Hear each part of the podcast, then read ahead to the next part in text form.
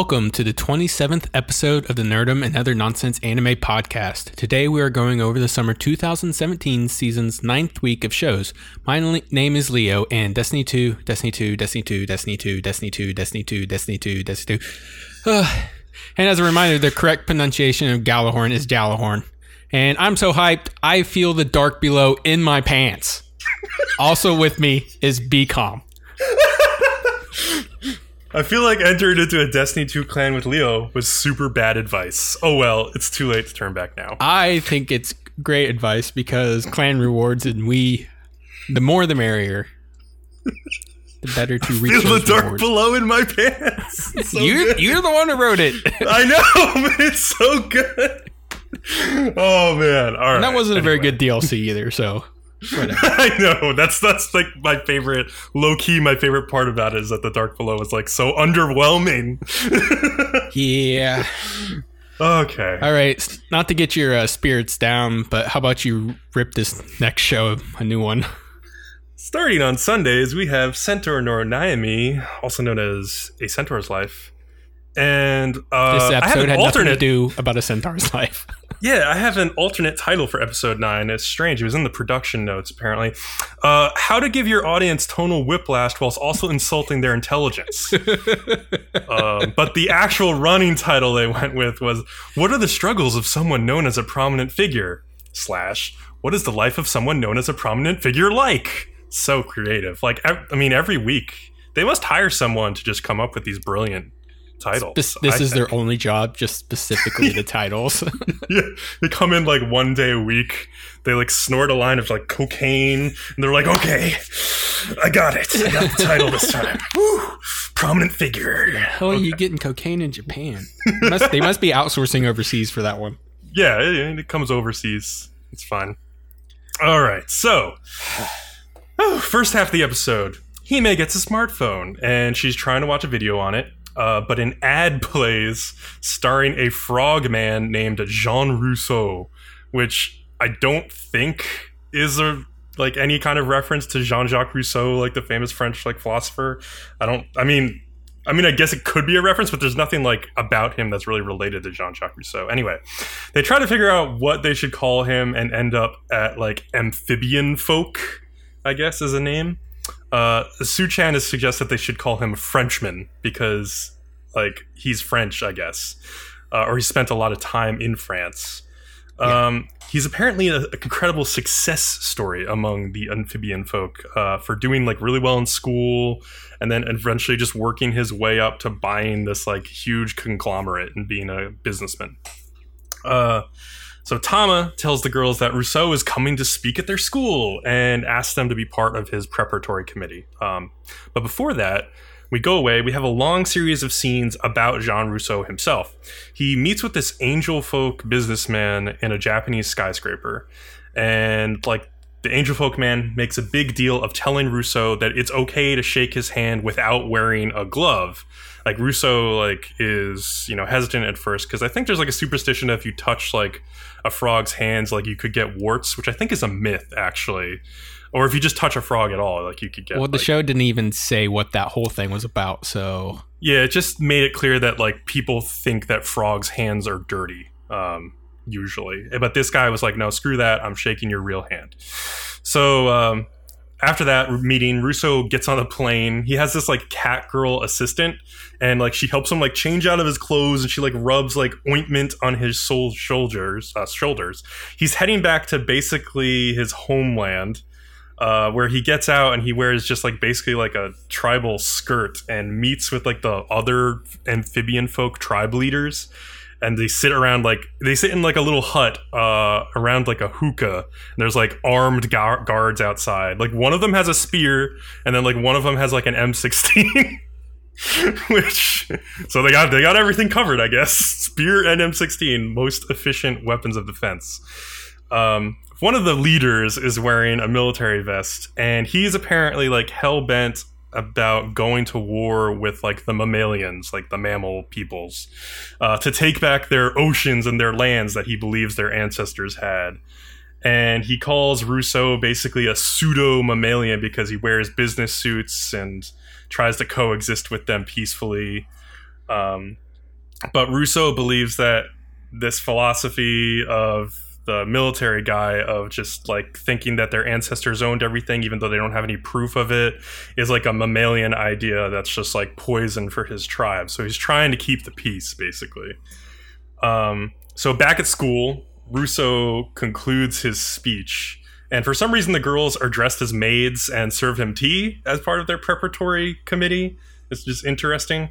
Uh, but for some reason he didn't like the tea. Uh, i couldn't exactly tell why from how it was animated. It was a French tea. Maybe it was too hot. Maybe it was too bitter. I I don't know. I couldn't really tell. Um, so yeah, that's the first half of the episode. All right, here we go. Second half of this episode is a shit show. So it starts off with an animated well, version. Like, you just call it a shit show, but I I think I enjoyed the second half better. Oh god. All right. So this second half of the episode of A Centaur's Life, a show that literally two episodes gr- ago had a 32 second scene of a lowly centaur getting nakedly dressed in her swimsuit as she makes lowly cooing noises, and recently had a scene where three animal girls compared the looks of their vaginas together among other ridiculously funny and stupid scenes, decides that this episode it's gonna do a fucking Holocaust themed episode and try to land it in a serious way. and that makes me so angry. like, it was it's so out of place. It's so ridiculous. Like we always knew there was like dark things going on with the government and stuff, and it they kept bringing yeah. up uh, like segregation and all that stuff earlier. So have a Holocaust actually happen in happen in that world is hmm. very believable. But yeah. them put it in an episode, a whole half of an episode is like bonkers. I don't. That was not a good call. I don't think. Yeah. So the second half is basically a flashback uh, to like a, a World War II era version of this world. And it starts off with like B 17 bombers doing a, like a bombing run of some like probably European city. Uh, and then there's like a firing squad on the ground of like some like Nazi looking centaur officers murdering prisoners of war. Um, and then we see there's like this blonde kid who's mixed in with those prisoners of war. I think he's like a cat kid. I can't tell. I, he was either a cat kid or a goat kid. I think he was a cat kid. Um, we see a train of these people being carried somewhere and so at this point you're like okay they're actually doing like a holocaust segment because you know people were put on trains and taken to concentration camps to be executed um, or worked to death either way. Um, so if if that's the case though it was strange to me that like the boy who is like the point of view for us in this segment is like a blonde haired fair skinned boy who is literally like an angel Yeah, I was trying to f- figure out who they were like segregating, but there was a mix of everybody yeah. on both sides. So that was my other issue with it is that yeah, there were so there were centaurs on both sides. Uh, there were like yeah, there was just a mix of like a whole different mix. There was no like defining trait of like who was being discriminated against here. So I guess they were um, going after their religious views or something. I would suppose.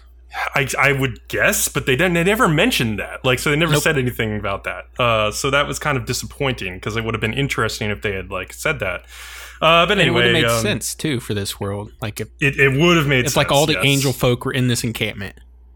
Like there, there's a scene later. I'm just gonna jump around a little bit because like there's a scene where the boy is talking to a man in a hut as like a couple other guys are fighting. Not not a hut, like one of the like tents in the concentration camps, and the man is like you know, uh, it doesn't matter. Like if we all, if, even if we all looked exactly the same, people would still quarrel with each other over the differences of their clothing, um, which is probably true. Like people always find it's like in human nature to like find differences in people and like uh, separate over those differences. But uh, so basically, what happens over the course of this camp, like you know, they're being worked to death. Like the boy is barely keeping up. He's like suffering from malnutrition. Like he keeps being punished for working too slowly. Um, there's one centaur prisoner who seems to get special treatment from the officers, probably because they're also centaurs. um, and the rest of the you know prisoners get like really upset about this like they get really upset at him and they think he's a traitor basically He Uh, also but it- gets extra food too, but yeah they say, "Oh, well, that's you know, based on scientific stuff. He needs the more food, obviously." yeah he's much larger than they are so he would scientifically require more food they say but um, he seems to sort of be buddy buddy with one of like the head officers he like walks around and talks with him sometimes so like yeah he's really getting the ire of everybody in camp and there's one scene where the little boy is getting punished yet again and um, the centaur takes him behind a shed and acts like he's beating the crap out of him except he's actually just kicking like a little sack of something. And he throws his like leftover food to the boy and says like hey eat up. You got to keep your strength. And he explains that like uh, he's probably going to die in this camp oh, and even if he was freed he would probably be executed as a traitor for i guess the things that he did in the camp or did outside the camp. I don't know um so he's just like i want you to survive because you're a good person and the more good people that survive in this world the better chance we'll have in the future to stop things like, like this from happening.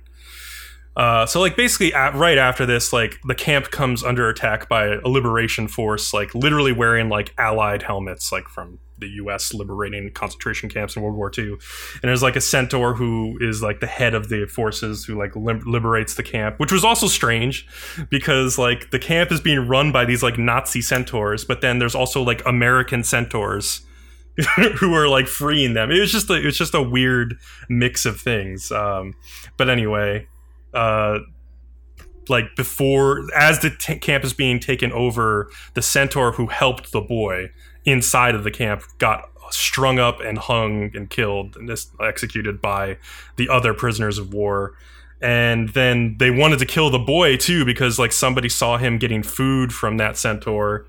Um, but like the American Allied soldier centaur like drives them off and says no, and then he says to the boy like, if you don't have any family to go back to, you can come back to my country. Um, and so that's when we get the reveal that the angel folk businessman from the first half of the episode is now all grown up. He's the one who shook hands with the uh, frog guy, and he is the little boy from the concentration camp. He also has a picture frame on his desk with him and the centaur who was the soldier who took him in and like raised him basically so the message of this episode is just basically you know that like you you should show tolerance and like prop up the actions of good people who do the right things. And regardless of race or ethnicity you should show people respect um, it's like learning from the mistakes of our past but the show is not the right place to, to do this. Like No. you can't do all this stupid shit. And like it's just it's just such a ridiculous tonal lip uh, whiplash like to have this holocaust episode just randomly. It didn't it didn't even involve any of our main characters like at all. Like they, they had no issue they had no views on this. It's just like a world building episode right in the middle but it's just ah, it didn't fit in at all I, and i was kind of like i was borderline offended that they like actually thought they could throw this holocaust episode into this show I, i'm not really offended but like borderline like it's almost too much so Yeah. i don't know what did you think Uh, I I kind of share all your same thoughts. There's, I did not like this really episode at all, especially the first part. That fo- that frog guy was just that was stupid. yeah I don't even know why he was there. Just to introduce us to the angel guy, who then we get to see him in the Nazi camp. I mean, okay, I, I think he was there because he was trying t- in the modern times to get his tribe of people to embrace peaceful resolutions rather than war and they thought that that somehow like had a was a good parallel to the angel folk businessmen who survived a concentration camp and learned lessons back then of tolerance towards different people because like you know there's this whole running theme in this show of like how everyone has to be tolerant of everyone else like and the way japan implements it is like you'll go to jail if you're not like immediately well, I'm, So, I'm starting to regret being this being my first podcast completely sober already. So uh, Yeah. I've got uh, fantasy football at drafting at eight o'clock, so I need to be hundred percent make very important decisions. draft Tom Brady. There you go. No. you should though. All right, so uh, yeah, let's move on because I don't, I don't even want to talk about that anymore. It was just ridiculously out of place to have that episode in this series. Anyway, and I, I, I assume they're just gonna go back to like like um, Animal Girl hijinks from here on out. So Probably. yeah. Anyway, all right. So the uh, next show, why don't you take it? Uh, Princess Principal, episode nine, Pell Mell Duel. And I had to look up Pell Mell, didn't know off the top of my head, but the definition is as an adverb in a confused, rushed, or disorderly manner. Adjective, recklessly, hasty, or disorganized, headlong. Noun, a state of affairs or collection of things characterized by haste or confusion. You get the idea. Yeah. So we open with Chise writing to her older sister about being a spy and the pecu- peculiarities between her culture and the Western culture. And I saw your your Yeah. what you wrote, and my first thing was pretty sure you talked to nobody about being a spy. I was like, yeah, why are you writing an open letter that's going to travel international borders to your sister saying that you're a spy? That's crazy. You're you're crazy. You're not a good spy. Uh, it basically just used it as a way that Chise can basically be the narrator this episode, which was Yeah. it was cool. I was fine with that. Uh, so she inter, en- he she starts to introduce uh, Beatrice, who is awoken by a terrible smell. It's kind of funny. Uh, th- she thinks Chise brought in uh, Beacom's favorite food again, natto, but she's just fermenting vegetables this time. yeah, I looked up like new kazuke and it's like fermenting vegetables into like a pickled form. It sounds like it would smell pretty bad. yeah, I mean that's what natto is is fermented beans. So yeah. After the OP, Chise goes on to describe her days. She says the food isn't that great as we look at her breakfast that consists of burnt toast, burnt eggs, and like blood pudding sausage. And like she just st- stealthily keeps sneaking bites of her onigiri she has in her lap. So that's funny. Uh, at 8 o'clock, classes begin, and she hasn't grasped the concept of writing English just yet, but she's mostly good in everything else. And all I can say is, Chise, don't worry about it too much. The English language is a fucking disaster. And it's a wonder any of us seem to get it even partially right. So it, it's true, dude. If you compare our language to other people's, it's terrible. We have rules that don't make sense nor apply half the time. So whatever. Yeah, it's it's random a lot. it's Yeah. really weird. Uh, so nine o'clock, it's physical education, and during a game of cricket, uh, Chise hits the ball, sending it flying like you would when you draw a samurai sword, and everybody's like, "Ooh." Ten o'clock is music, and the only instrument she can play is the conch shell. so she's everybody's like has flutes and violins, and she's just in the back like. oh, it was having me laughing pretty good. Um, 11 o'clock is art, and she draws Beatrice, but she draws her like an Asian lady. so it's pretty funny, and Beatrice yells at her. Uh, 12 o'clock, it's basically free time. And Chise is out walking with Beatrice, and she sees some people practicing fencing, and she wants to uh, fence. So she thought she heard through, you know, it's custom to throw a white turnip at your opponent. But actually, we know it's a white glove instead. She's like, she hits her with a turnip. And the two end up dueling anyways. And like a teacher steps in to stop it and just gets like whacked by Chise. So that's funny too. Uh, she goes to lunch and she describes the rest of her fellow spies. Dorothy is the leader, and when she pinches her collar, it's because she has a mission to tell them about. Uh, the princess also has bodyguards at the school that report on what she has been doing, so when they have to meet covertly, sometimes they use the lavatory as cover. In there, three other girls walk in, and we get introduced to Lily, Lily Gavstone, who is also one of the Home Secretary's collaborators. Uh, she's also the daughter of the chief, chief of Justice. She's not a trained spy, but seems to take the role of popular class bully instead. Uh, Chise and the princess do a pretty much great job of like shutting her down when she starts to pick on Ange. Yeah, that was a pretty good burn by the princess. She was like, Yeah. she was like, because like she was like, uh, Lily is like, you should choose your friends better, and then Princess is like, but I thought of you as my friend. Should I reconsider that? It was pretty good burn. She's like, uh, th- th- no. uh, when they carry out the missions, they use an underground tunnel to come and go that leads to a garage where their vehicles wait. Uh, there's a pretty funny part where Dorothy uses her boobs to get into the building and distract the guard, allowing Ange to get onto the roof. Chise describes it as a weapon that she has not been able to acquire yet. Boob jokes. Number one, they'll be back in this podcast. Oh, there's so many boob jokes this week. I'm glad you caught on to it too. I was like, how many boob jokes can there be? Apparently, this is the week for boob jokes, but Look, it's the week nine. They've run out. The writers have run out of like actually good ideas. They're like, okay, we got to go back to the tried and tested boob size jokes. Let's do it. uh, but Chise meets regularly with regularly with uh, Lord Horikawa, and it wasn't if it wasn't evident yet. So Chise is actually there to spy on them, also to determine which side will win, and that's so they know who to side with. You know, they they're taking their own personal measures to make sure they're on the winning side. They're also there to supposedly help this agreement that they're trying to get to. Right. Uh, Chise is later watching a butterfly on the trail come out of its c- cocoon when a bunch of asshole dudes are like taking up the entire path, and like one dude like kills the butterfly, so kills the butterfly because like Chise won't move out of their way, even though she's only taking up a small portion of the thing, and then like she slaps him in the face with a white glove to challenge him to a duel, but fortunately the other girls show up to avert the situation. Princess later shows up to Chise's room to explain all the rule, exact rules for dueling. Chise gets her duel and faces off against Mr. Asshole. He has provided the pistols for the duel, and it's obvious he is up to something. This was kind of, I thought, cliche. This happens all the time. Yeah. So, of course, Chise's gun misfires, and his fires perfectly. So, like, Chise picks up the bullet and uses a rock sling to, like, nail him in the right shoulder. Uh, I kind of found a loophole here. The show went out of its way to tell us they value the fairness of the duels above anything else, which is specifically why they use pistols. Yeah. So Chise just used a different weapon. She may used a little bullet, but she used a rock sling.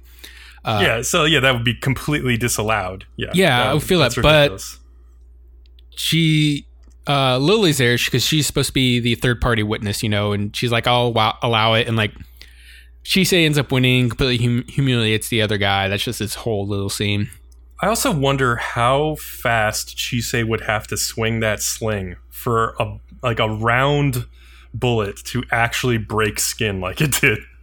Like that must have been really damn fast. I don't know.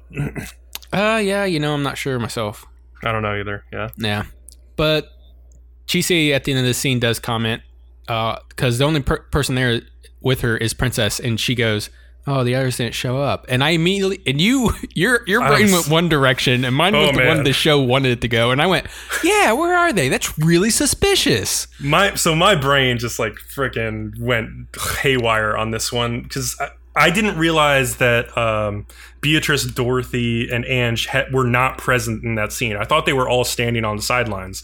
So I was like, "Who the hell is she talking about that didn't come? Is she talking about like her sister who she was writing letters to? Is she talking about her father who died? Like I, I don't even know what's going on." So I like did all this like looking up like the Japanese like words that she actually said. I asked people for like, "Can you translate this?" And then like I came back and I was like, "Oh." The original translation was the best one. I just like didn't understand the context. and I'm reading your was saying. notes, and I'm like, "Wh- what? Where? What did he miss? I, I just totally missed that they were not at this uh, duel, and so she was like, "Oh, they didn't come." I guess she was upset that her friends weren't there to support her. yeah, I think I was already kind of thinking it. It just wasn't in the forward part of my brain. It was just in the back until the show brought it up, and I was like, "Yeah, that is weird." Yeah, So Chise meets with the Lord again, and he pressures her again about if she thinks Pro- Project Changeling will succeed since he is there to help settle the treaty. Uh, back at their housings, Ange meets her outside and says they have a meeting. And when Chise goes to the room, nobody's in there. Uh, turns out the girls are celebrating her win, and they, of course, get the celebration all wrong because they try to do it like they do where in Japan, where she's from.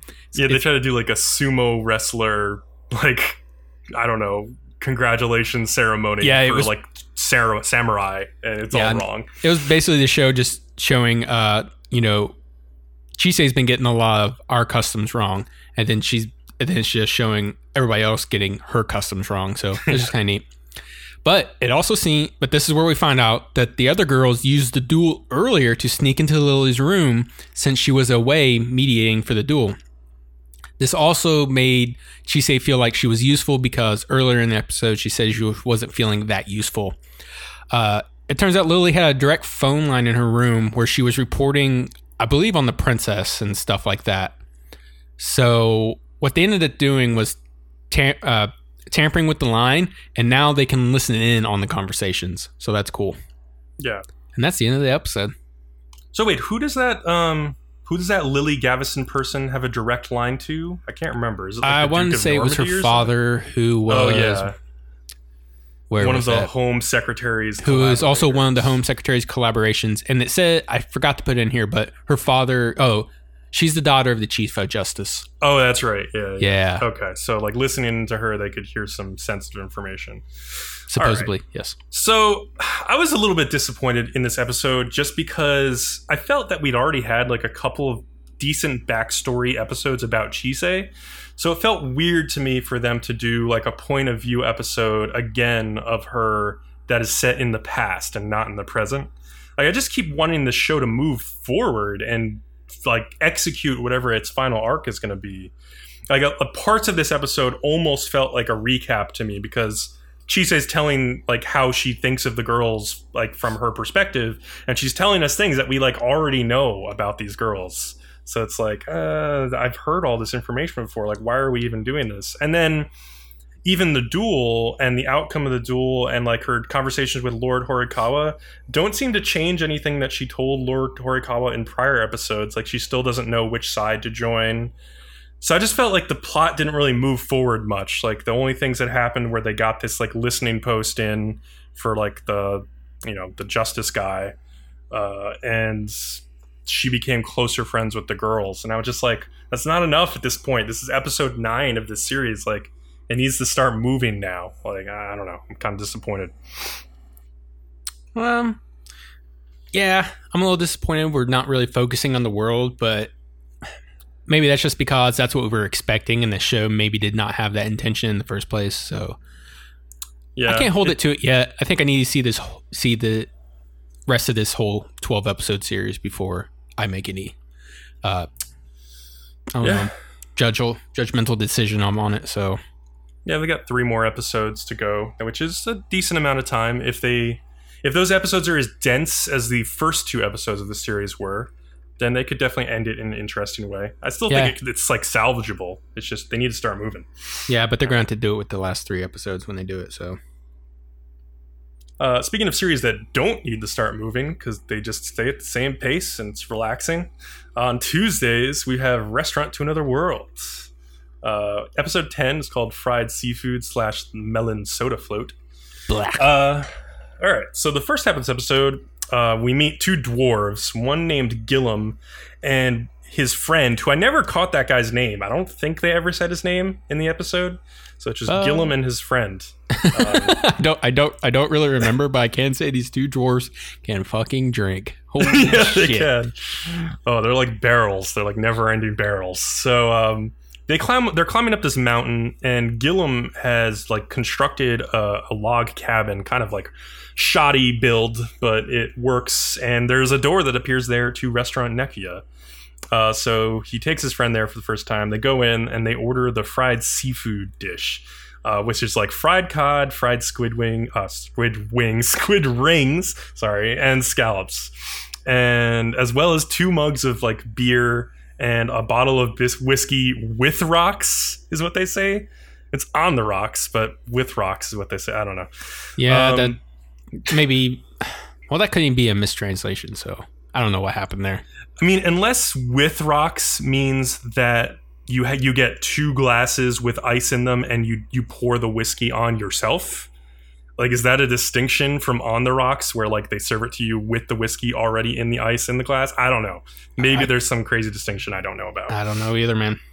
So Gillum is apparently this, the best brewer of these dwarves, and his friend is surprised that like he would praise this restaurant's like liquors and spirits uh, over his own. Uh, back in the kitchen, like Kuro is relaying the dwarves' orders, and Aletta shows her how to like properly fill a mug of beer with a seven to three ratio of beer to foam, which looks really good, honestly.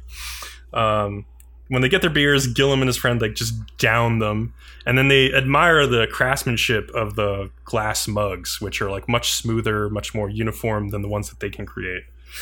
Uh, so they order two even bigger mugs of beer, which they also just immediately down even before they get their food. Uh, and then they get the like the fried Gave me fish. brain freeze watching them. yeah. they get the fried fish and then a few more beers and like they just like scarf them down especially the friend who like eats his entire dish dish of fish before Gillum says like oh by the way there's tartar sauce and it's really good and enhances the taste of the fish. And he's like what? Why didn't you tell me sooner?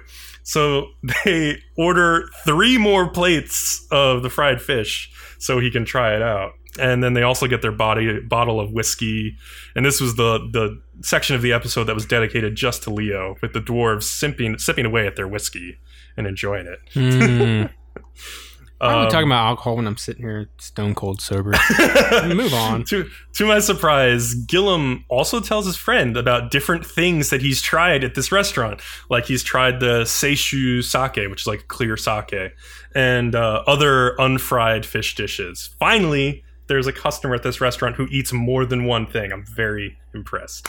Uh, when the dwarves like wake up, they're back in that cabin. I guess they they get they get kicked back to the place that they came in from, and uh, Gillum's friend decides he's going to make some improvements to the construction for next time. So he builds out the cabin with like stone walls and other uh, necessities, like really nice beds. It's like a nice place for um, travelers to stop uh, in when they need to and they need a break in the mountains.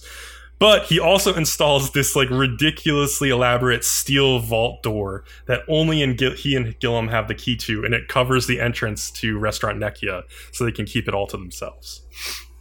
So that's the first part. In the second part, we're introduced to a prince who kind of looks like Aladdin, and he's from the Western continent. His name is Sharif, and he also has a little sister named Princess Renner, who is now probably top three hottest girls in this show. Uh, Which is saying a lot because there's some really gorgeous girls in this show. Uh, and so they go to restaurant Nekoya. Uh, Sharif has had his eye on Princess Adelheid, who's a character we met in a previous episode. She's the princess with blonde hair. Uh, she loves the parfaits, and uh, she has like a strange illness that keeps her from like doing too much. Uh, she's like locked up in her castle in a room. Uh, so Sharif and his sister are from this like Arabian style area on the western continent called the Land of Sand, where magic is very common. Original. Yeah, that's so original. Land of Sand. They must be hiring the guy who does the titles for Centaur's Life. He's he's just so busy this this anime season. He gets around to every studio. Um, so magic is very common here, and recently there's been this magic that has been used to create iced coffee that has spread like wildfire. Um, Sharif is intent on marrying uh, Adelheid, the Eastern Continent princess, and has made some like diplomatic moves to tie their alliances close together. And but his sister reminds him that like, hey, there probably won't be any marriage talks with them because the princess still is suffering from her illness. So Renner is Sharif's sister, by the way, but from another mother. Uh, and at that point, I was like, please don't go Eromanga Sensei on me, show. Oh Uh, god. her mother was this lowborn noble who won the king's heart and became the court magician. Uh, and then, like, she taught Renner and Sharif magic as they were children. Um, so, anyway, they head back to the restaurant. Sharif orders, like, a coffee float uh, with ice cream, and Renner orders a melon soda float with soft serve ice cream. And they, they focus on Renner and how she enjoys her melon soda in like three ways. She enjoys just like eating the ice cream off the top, or drinking the melon soda through a straw, or the third way, which is waiting for some of the ice to like melt into smaller pieces, and then getting like a spoonful of that and a little bit of the melon soda and like crunching into it. Let's Uh, be honest. That whole scene was just so we could look at her luscious lips. And her luscious breasts probably because she's packing some big ones. So Yep. she's very very beautiful i love her character design um, but then uh, what's her name adelheid shows up and renner is like trying to get her brother to like move forward so she's like please hey sit with us He's a little Um, shy. yeah he is and so adelheid orders her like chocolate parfait as usual. Renner since they're done with their drinks she orders like a cola float and sharif orders like vienna coffee because he wants to warm himself up. Also, he's just so embarrassed and so nervous that he cannot even look at Adelheid because she's too beautiful, and he's just like turned away and blushing. and Renner's just like shaking her head and thinking to herself, "If my brother could just hold himself with like even a shred of his normal dignity around this girl, like he, she would fall for him instantly." But he sits and blushes and looks away, and that's basically where the episode ends.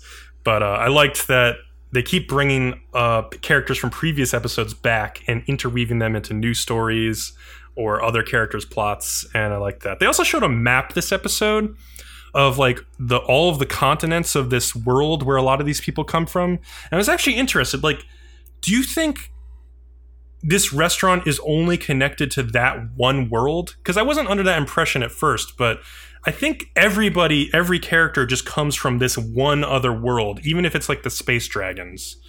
Um, because they seem to all just be living on different continents and stuff. It does seem to be that way, especially yeah. Since they did this episode, and we know that one was interacting with another, and that happened the last episode also. So I'm just yeah assuming it connects to a completely different uh, reality or world, and not like multiple different ones.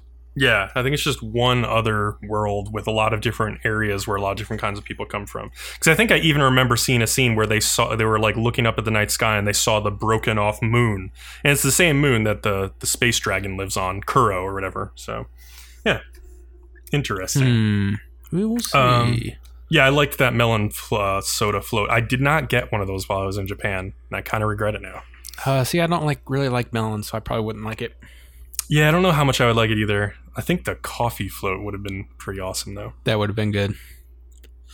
All right. Okay, are you ready? I am very ready. All right, let's talk about Tsuredure children and try not to gush over the show for too long. Episode 9, Square One. Why does it say episodes? I hate that shit. I have no idea. uh, so, Chizuru and Takuro's class is doing swimming today, and the two keep catching each other's eye contact. Uh, Chizuru's like really started to consider love for the first time in her life because when she first started off, like to her, anybody romantically, uh, thinking romantically about her was just like impossible. They finally do like an awkward wave, but neither can figure out if the other was waving at them or not. And they eventually line up side by side before they get to do their swim. And then they have their little convo and they get most of the misunderstandings out of the way. Uh, but then Chizuru asks, you know, who was the girl that you kept looking at and, you know, I, I was it the girl next to me or something? But then like teachers like blows her whistle for them to jump into the pool and swim and he's like oh i was looking at you and like it causes and then he just quickly jumps into the pool and like causes her to freeze up which is pretty funny. Uh, the teacher's like what are you doing? And then like she jumps in and she contemplates this whole thing as she swims down to the end and she gets to the other end of the pool and when she gets down there she says i was looking at you also but it's actually Goda sitting at the other end because Takuro like made a break for it as soon as he got out and Goda like is like do you want me to relay this message to him? She's like, no, don't No. do it. no, no, no. It's really I just funny. liked in this scene how uh, before they got in the pool, like he like he was trying to stop himself from looking at her, but he couldn't do it. Like he literally physically could not stop from looking at her in the swimsuit. And like as someone who used to be like an adolescent boy growing up and like would have like summer swimming lessons and stuff with like other girls from my school, like that is very accurate. like you cannot stop yourself from looking sometimes. Like it's just hormones are raging and you're Yeah, just we're like, in middle "You're so school cute." here. Yeah, Oh, man. exactly. Nobody knows how to handle your hormones yet. okay, our next couple. Uh, Kanda is in class, worried about what she should do since uh, Takase hasn't gotten back to her about her confession over a month ago. Uh, she debates just saying maybe they should go back to being friends instead. But Takase, on the other hand, feels like he might have waited too long to accept her confession. He's just basically being super, super shy. Uh, I didn't really think too much about the scene, but the two proceed to get almost nowhere since they have no idea what the other is thinking. So misunderstandings happen, and they are still not dating, just in this awkward limbo between friends and dating. Yeah, that uh that scene was a little flat for me. I, I didn't Yeah. get much out of that one. Yeah, and I couldn't really say much without just writing it word for word. Exactly. Yeah. All right. I like this couple though. We're back to our kissing couple, Kamine and Goda.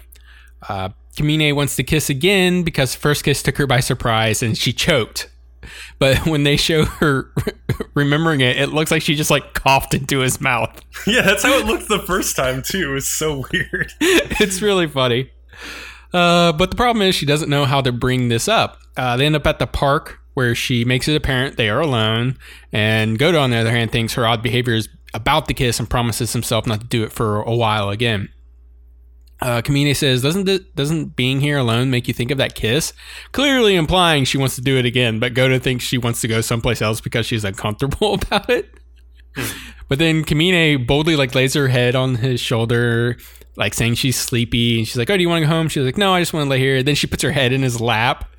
she's like, she's like losing her mind at this point. Her heart rate's going off the top, and then Goda actually nods off himself and starts like slouch closer and closer and closer to Kamine's face, who's like expecting a kiss. But then he like wakes up and he's like, "Oh, I'm sorry, I almost hit your face." But like her brain is like fried at this point; she can't take it anymore.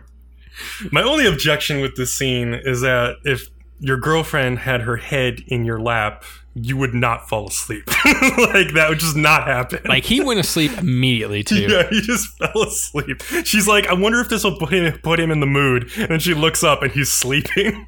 She's like, oh, maybe he's tired from his club or something.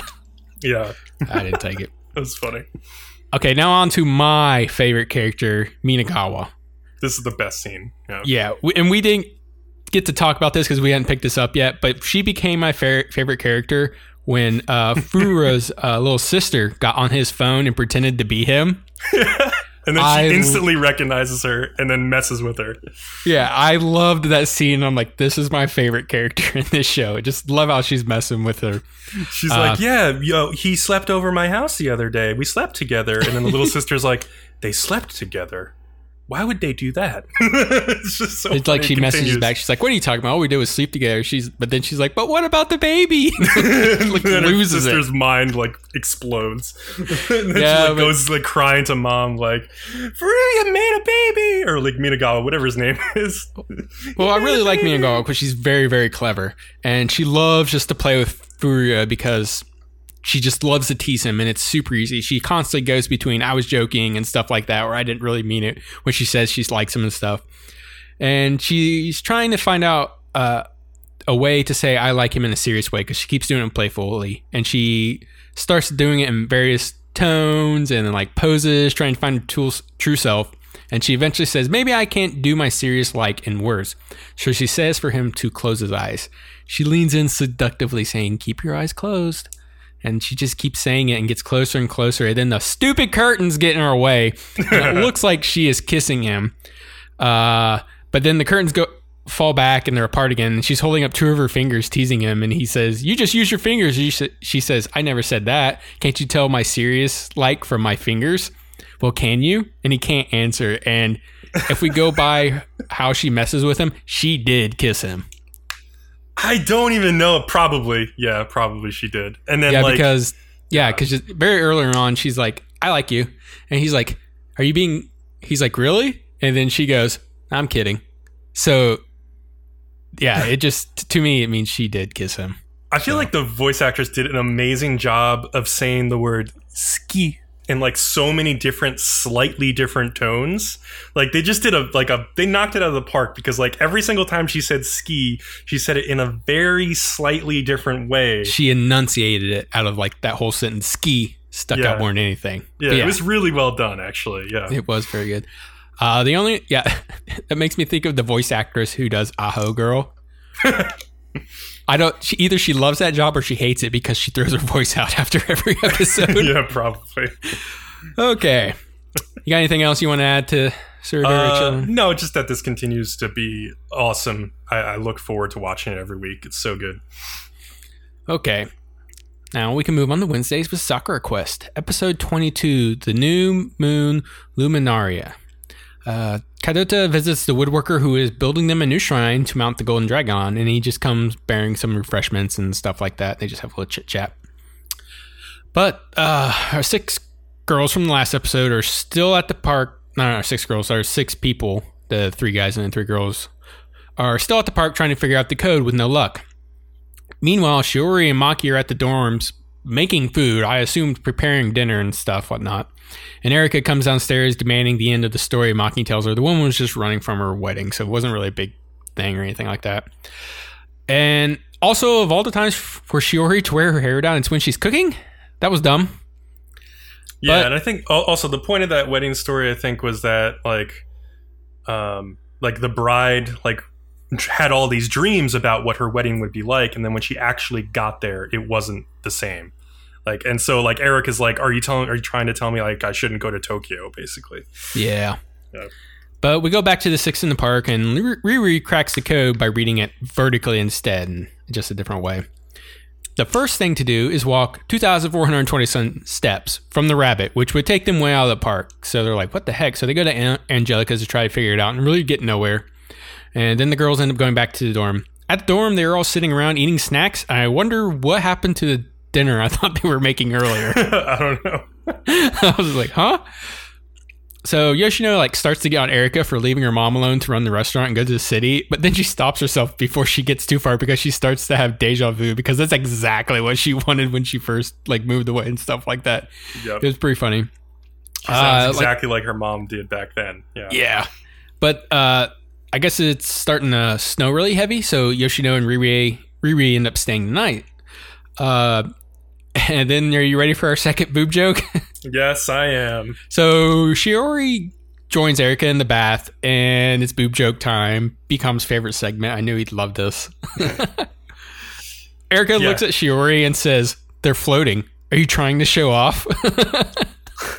And then like that that was it though. Like so first of all, they don't show them. They never show her boobs and they just move on immediately. It's just like a quick joke and they drop it and that's why I was okay with this cuz like yeah, and they just immediately break into. Shiori, uh, trying to convince Erica to at least wait till she is older before trying out her dreams. You know, you can still pursue your dreams.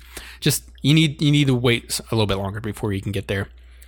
Uh, Erica she st- suddenly starts hurting and grabbing her jaw, and it turns out what she has is a loose molar because she still hadn't lost the last of her baby teeth. Uh, cue this scene of insanity as everybody tries to figure out what to do about Erica's pain since she's not old enough to take the aspirin they have because she's still underage. And there was just something I wanted to point out. I was like, as soon as I thought, I was like, wait, you still lose baby teeth in middle school? I wonder how true this, true this is. I should probably shoot my mom a text, who is a dental assistant. And then, fortunately, I didn't because then Maki's like, oh, I worked as a dental assistant for a while, and this happens sometimes. I'm like, well, I guess I'm not even going to bother at this point. Uh, but then they eventually hold uh, Erica down, like because there's supposed to be pressure points in your feet to help with the pain, and all it does is like tickle her, and like Shiori's boobs are getting smashed into Erica's face. Also the pressure point was the wrong one. The one they used was the one for constipation. So, but Riri's the smart one here, and she calls her grandmother and you know asking if they still had some of that aspirin left, and she's like, no, but she com- contacts pharmacy, and they said, oh, they would open up really quickly for them. So, as Erica snoozes on the couch, Shiori talks about some of the great things she likes about the town, and Erica is actually awake on the couch and seems to consider what Shiori is saying. Uh, Angel- Angelica calls and asks if Anj is there, her little brother, and it seems he has disappeared looking for the golden dragon to wish Erica back home in the snowstorm and hasn't come back yet. The whole town goes on high alert looking for him. Erica also seems to be really worried about him. They finally think to look for him in Hippo Park because they talked to him earlier in that Angelica, so I don't know why it took him so long to think about that. yeah. After looking around for a bit, Sando-san calls Kendachi and says, "Oh, he found Anji in the park and is now at the police box with him." Um, Anji's delivered back to Angelica's, and Erica shows up, and the adults start to tell Erica she can always take care of her dreams later, and she just loses it because nobody will buy cool clothes in this town because she wants to open uh, cool uh, store of cool clothes and stuff like that. I like she's like, yeah, why would they even buy cool clothes? Why would they even come at night? There's no not even lights in the shopping district. Like nobody would even see the cool clothes. Like she's just losing her shit. Yeah, and then her little brother Anji, being a little kid, he's like, "I'll open a cool clothes stuff for you, big sister." Then they all hug, and I'm just like barfy sap sap stuff. Uh, And I didn't think it was that sappy because I I thought it was good for Erica. I was fine realize- until the little brother broke in, and I was just like, Yeah. I had to roll my eyes. I was like, "This is stupid." I just thought it was important for Erica to realize that like her leaving would affect more than just her own future. It affects her little brother as well. Like, as he loves her, he would grow up without her. So Yep. All right. So there's a quick scene of Erica's tooth like coming out while eating a cookie, which is the show just symbolizing she has grown up some, flat Yeah. out.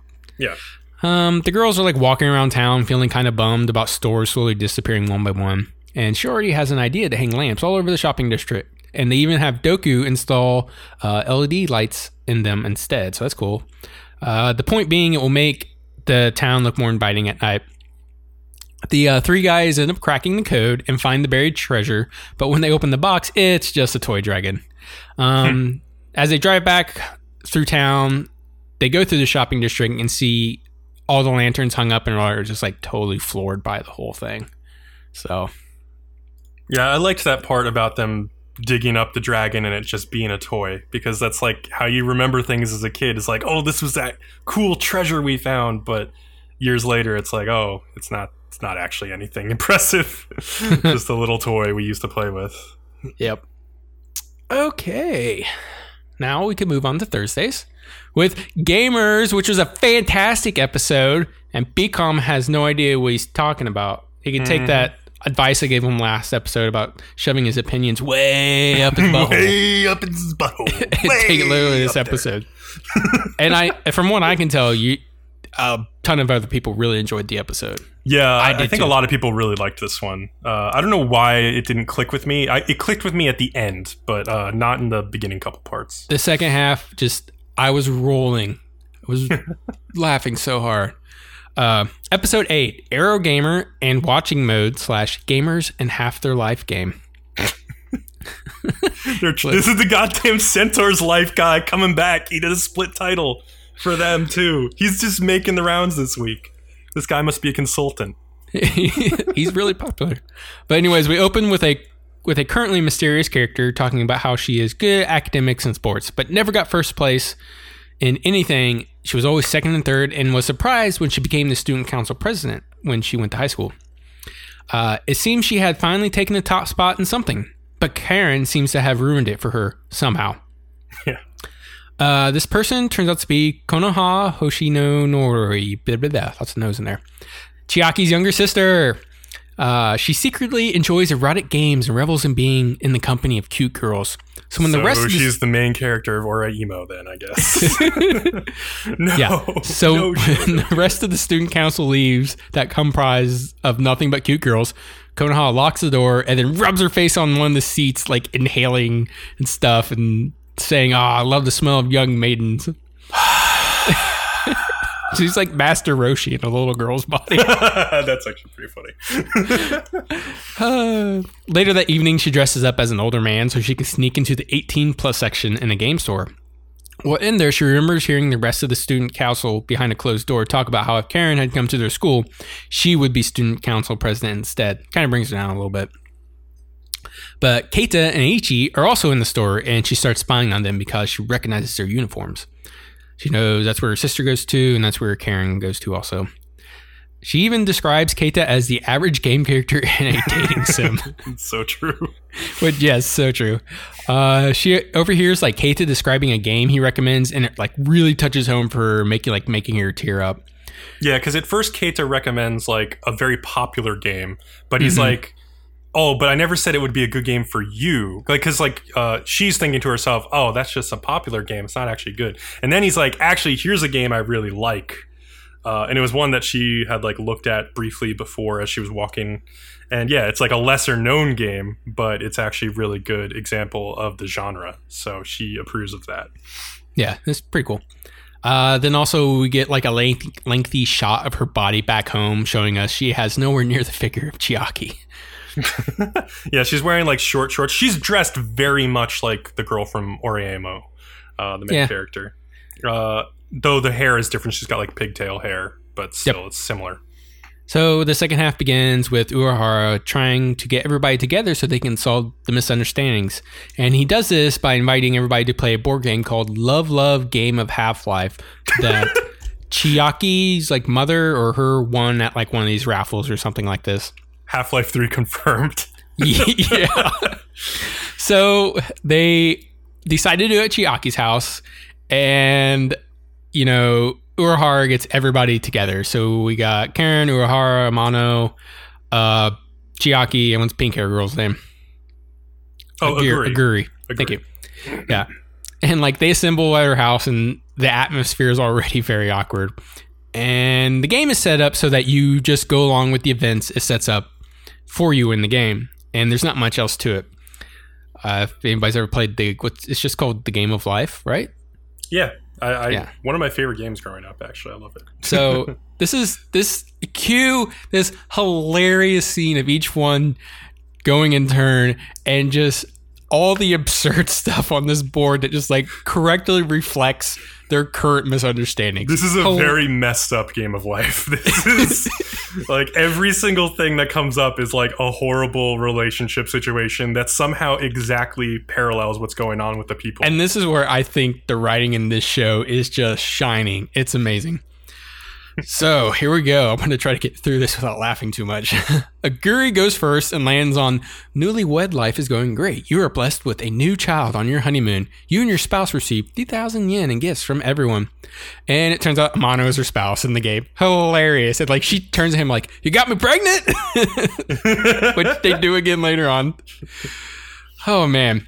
And here we keep going.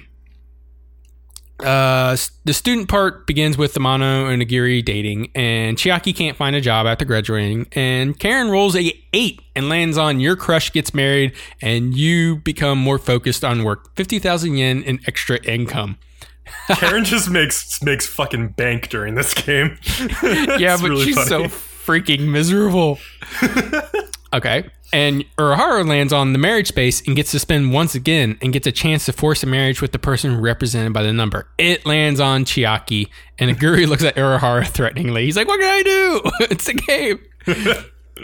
Chiaki takes her turn and gets your lover cheats on you and you are forced to pay their lover compensation for mental suffering. You and your spouse lose 5,000 yen. I love this. All this this show so this board game Yeah, is so so it's basically Uehara cheated on her, right? So Aguri and Keita both look at him like with these eyes, like, "Of course you did." yes, it's just everybody's reactions. Okay, so we move on. Amano spins and gets your lovey-dovey newlywed life reaches high tide. You bust your bed getting busy. You and your spouse pay thick six thousand yen. it's so great, and like Aguri, it's looking at like Amano all accusingly. He's like, "What?" And then Aguri rolls and gets the exact same thing. I literally could not breathe at this point. I didn't even notice that show. when I was watching. That's actually really funny that they got the same thing. I was losing it. Uh, Karen rolls and she gets your love interest won't even look at you, but you're popular with your clients. 100,000 extra income, like she, she, absurd amounts of money she keeps getting. O'Hara spins and lands on you cheat on your partner with their sister. There is bloodshed. Miss a turn. oh, maybe that's the one I was thinking about when they look at him like, like, of course you cheated. That's yeah, really and then like I guess her Chiaki's little sister was in the hallway and like slams the door and Urahara's like, I actually felt like the bloodlust coming from her in the back of his head. oh man, Chiaki spins and gets you realize that your soulmate was someone else. You learn that you had some fateful connections with them and you become infatuated. you get distracted at work and lose 3,000 yen.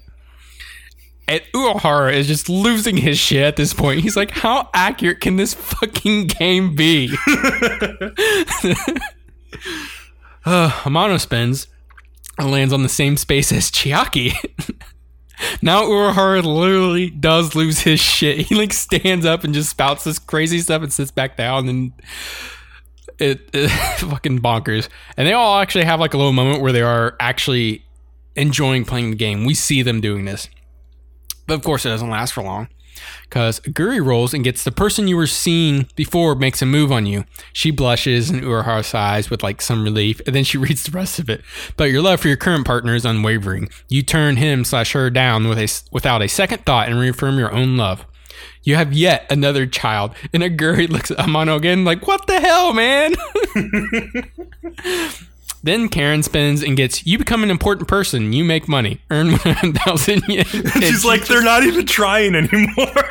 and she's that was maybe my favorite part. I like that She's a lot. just so deflated at this point. She's just like lost her will to live. But Chiaki's sister shows up and asks if she can talk to her real quick. Uh, Chiaki leaves the room, and Amano says he's interested in Chiaki's sister, but no, not in a weird way. He's like, you know, you just you just wonder, you know, the similarities between them. I don't know. I, I get what he means. Yeah, He just they, they have very right similar faces. They're very Yeah. similar people. He's never seen her before. Yeah. Uh, but Amano gets a game in event in my Inuahara like uses his toe to hide Chiaki's phone under the couch because if they're in the same room, he's afraid they might figure it out. And we know he does this because he's trying to hook Karen up with Amano. That's yeah, why. so that's the reason, right? He he he wants Karen and Amano to work out. That's that's why he's trying to hide from Chiaki. and that's does, why he wants Amano and Chiaki to have the misunderstanding about each other. Or does he? Or does he just like that Chiaki fawns over him all the time? Is that the other part of it? No, I don't get that at all. I think he kind of likes it. Otherwise, why would he keep going out with her all the time? No, he's so distraught with Aguri though. Yeah, that's true, and that's part of why I was annoyed by the a little part, little scenes in this episode because I'm just like, come on, dude, just tell Aguri how you friggin' feel, and then finally they deliver on that. So Yeah, so like so the show basically starts wrapping up a lot of misunderstandings like right now. Karen starts watching Amano play over his shoulder and they're having like a little moment and Aguri slides over to Uehara saying she's glad it's working out between those two and you know, Uehara finally confronts Aguri on what she thinks of Amano. And they end up holding hands since that situation is solved now. That's nice. yes, And Karen is asking about the people he plays with online because she's really interested. And like Chiaki walks in hearing all this about an in-game name and the people he plays with, and he's just throwing praise on her. you know. game developer. He's talking about the game is really developer name and like Yeah. the best person he plays with is you know her and she's just taking this in and Uehara as you would assume is about to have an aneurysm yep. and you But just also, see Chiaki finally fucking figures it out too. she he keeps- you just see her sitting the there and it slowly starts to come to realization that they know each other uh, and like amano like i said he's just laying the praise on heavily for her and it just ends scene and then after credit scene with konoha finding like chiaki on the floor with her brain basically shutting down it's hilarious i love this episode so much There's a there's a funny line. Well, not I don't actually didn't think I thought it was a stupid line. So like you know i thought it was like, funny several times through this series they've they've referred to people as normies and it's just like oh god fucking 4chan normies get out there's this there's this line in this episode where Keita talks about his quote unquote meat space friends as in like not digital friends but the friends who live in the meat space and I was like I have not heard that one that is ridiculous please go back to 4chan Keita so um yeah, it was sort of weird uh, to me that this was like Konoha's introduction episode. Yet, like, she didn't really do anything to influence the plot or whatever. It was just a, I- a setup episode for her, basically.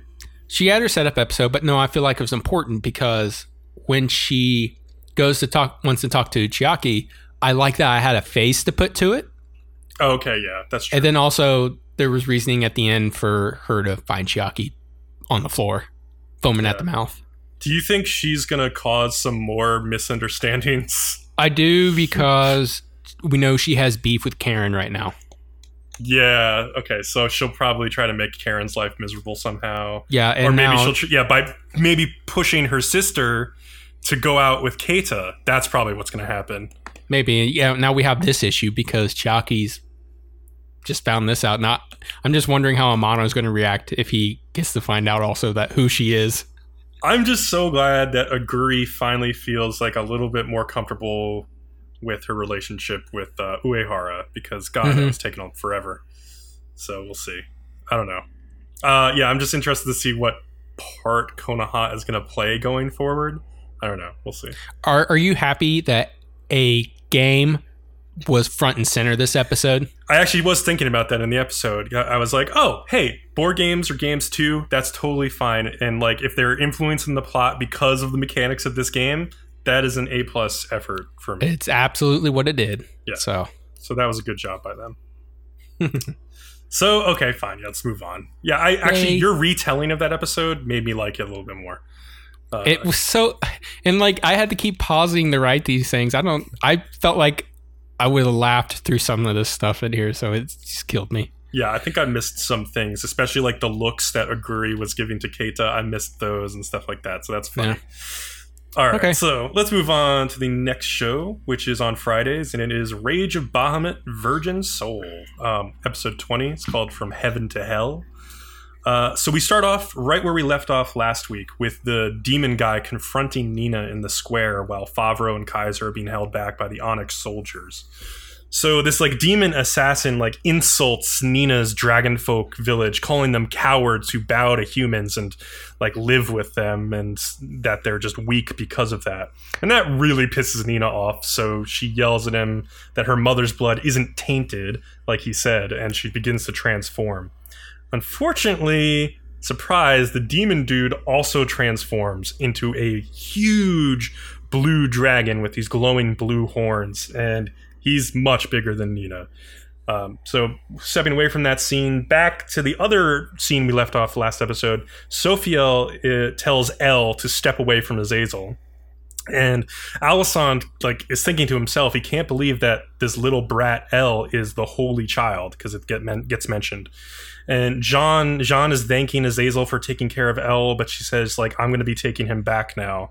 But El like steps behind Azazel as if to hide, and Azazel's like no. He pushes him forward towards his mother, and El like looks at him. He doesn't understand why. Um, but then he hears fighting from where Nina is, and El flies off, and then Sophia like picks up Jean and flies off with her.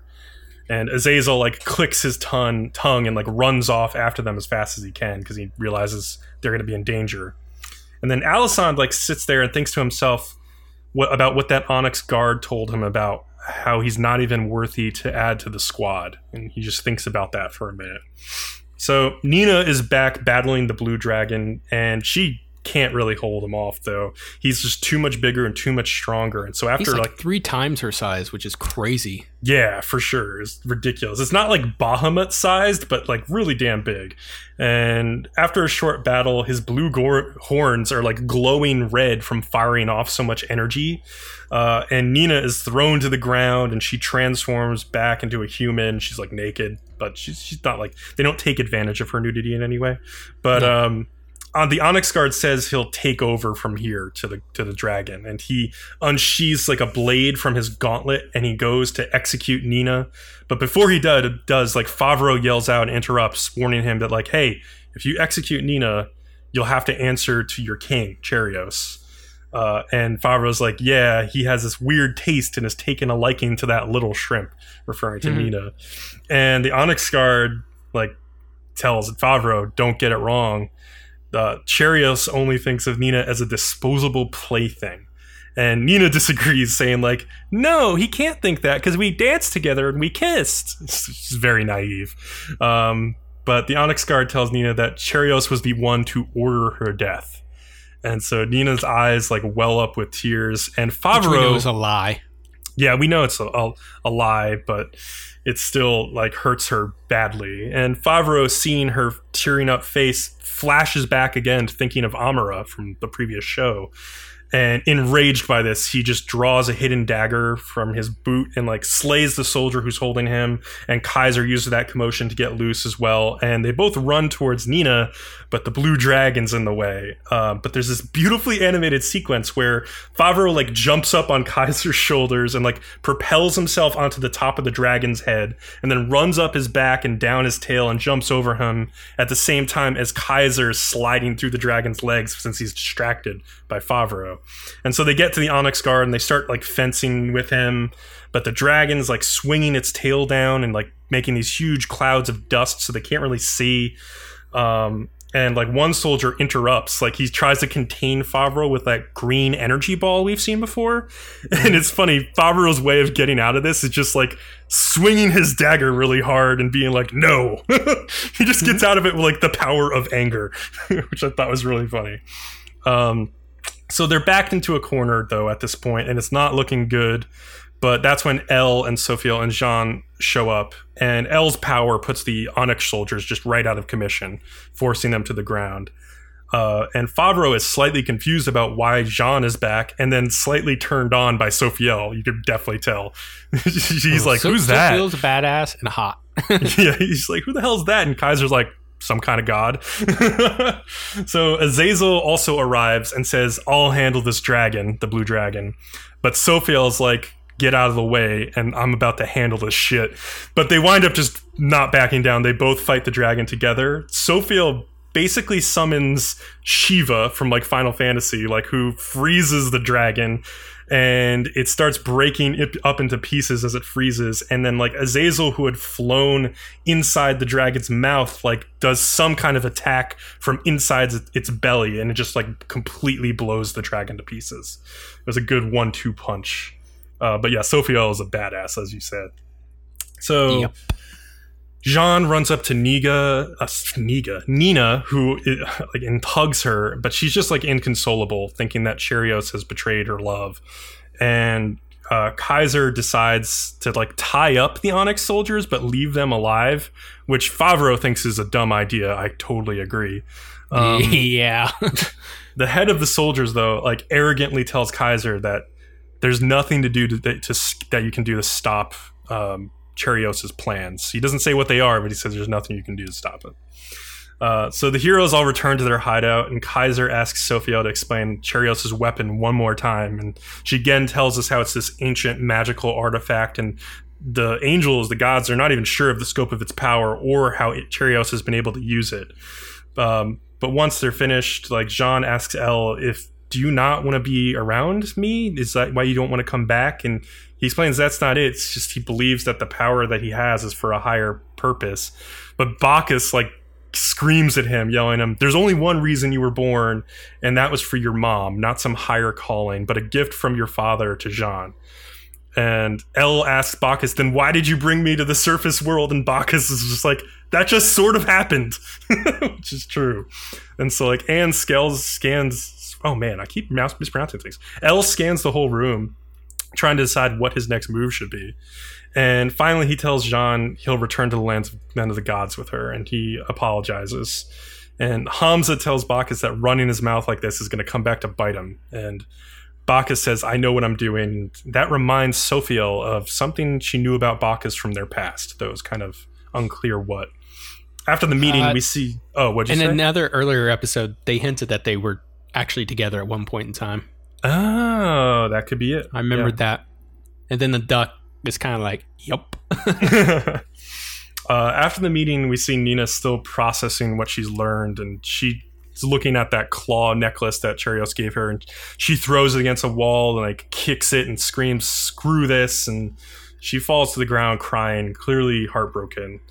El finds her uh, since he was coming to say goodbye, and I, it was interesting. She pulls herself together like instantly and puts on a smile for him because she cares about him so much. And Nina tells El, "I'll sleep with you in the carriage tonight since you're going back." Since like that's what they used to do, and El's like, "You know, I've grown up a little bit since then." She's like, "Oh, it's fine."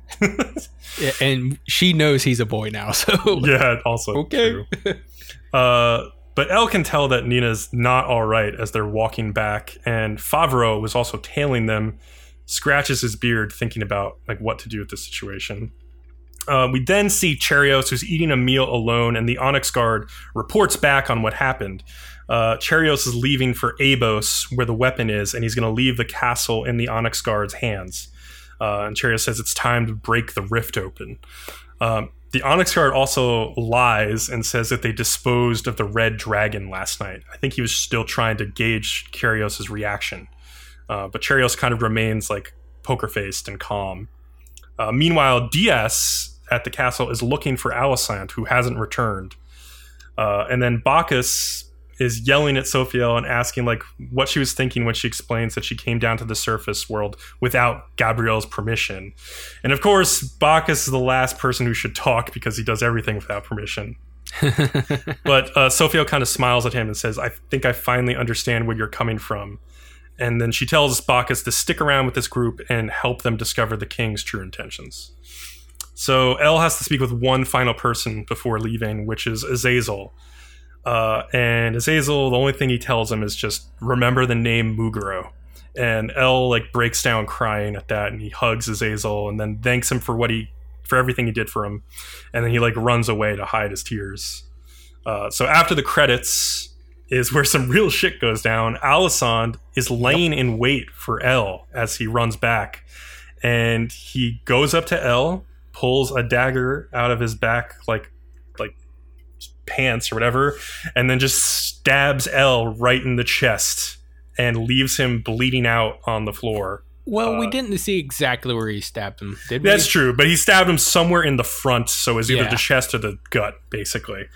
Um, and he's he just is bleeding out on the floor, and it's funny when you when he bleeds out, he has this like magical blood, so it's got like red and then like sparkly glitter coming up from the blood, but it looks real bad. Uh, I guess this was his idea for proving to the Onyx Guard that he's worthy to join them. So man, what a piece of shit so. Alessand Yeah. turned out to be.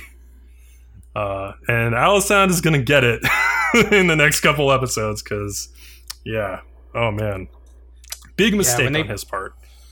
yeah, when they find out who did it, they're gonna get the revenge. And do you think El will die? Yes, I actually do Re- think he will. You really think he'll die? Yeah, I think he will because that propels everybody into rage mode. Uh, Yeah, I, I can't I- even would- imagine how Jean is going to take it though. That's Yeah, really- Jean's gonna freak out. Uh, this will this will just absolutely break Nina at this point. Azazel Um, is going to go crazy too. Yeah, Yeah, I, El is probably like the worst person they could have killed because so many people have close ties to him and care about him so much. Um, hmm so yeah, like I, I hope I hope that death actually stays true. I wouldn't mind if like his spirit somehow comes back and helps them in the end, like or like I don't Mm. know, but like not. I, I think he should die. I don't know. We'll see. He could be, be like surprised if he does die. I think Yeah. that that's too drastic for this show. Maybe, maybe. I mean, the only other time they really killed somebody off was like for the finale in the first season. yeah, I'm trying to think of any other times when they did something that drastic, and it's few and far between. But we do only have a couple, like four episodes left or whatever, so it's possible that this could be like the final catalyst for the final showdown. We'll have to wait and see. Yep. But that's all I got, man. All right, so moving on, we've got Made in Abyss. Uh, episode 9 is called The Great Fault. Uh, so Reg and Rico are proceeding into the third layer of the depths, which is the Great Fault. Um, they, they descend down this like tiny, smaller shaft, which Ozen told them about, because the main shaft of the Great Fault has this huge like updraft, like these winds, and there's not a lot of good handholds to go down. There's also a lot of like flying like monsters, so it would be dangerous to go that way. Um, as they're descending, like the narrator is commenting on how death is very impartial and is sure to come for everyone, but as humans, we cling on to life and we actually like this living in such an unjust world because it makes things interesting. Uh, back on the surface, Shiggy tells Nat, and I guess they're going to do this at the start of every different section because they have like the map up there that they copied, and Shiggy is telling Nat that Rico and Reg are probably around the Great Fault because of calculations he made based on their abilities. And uh, Which Yeah. is interesting because they stalled out for a while there and then now we're just like moving at a breakneck neck pace. yeah, exactly.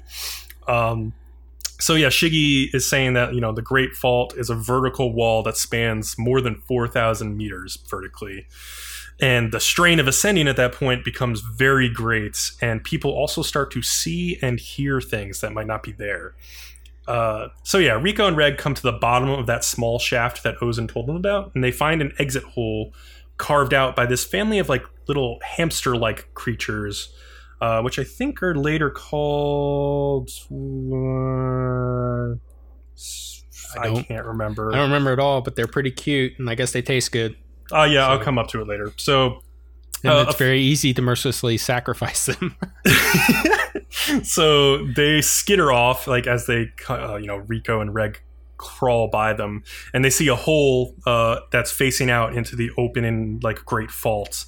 And so they peek out to see what's going on, and there's these there's these flying creatures called Madoka Jacks who are clearly part of the sub-series Hamura Jack and friend to the Cube Jack. Okay, no more Madoka jokes. I'm sorry. So uh, they're basically these half insect, half flying squirrel, like sky dragon things. I would say. Ugly. Yeah, they're very ugly.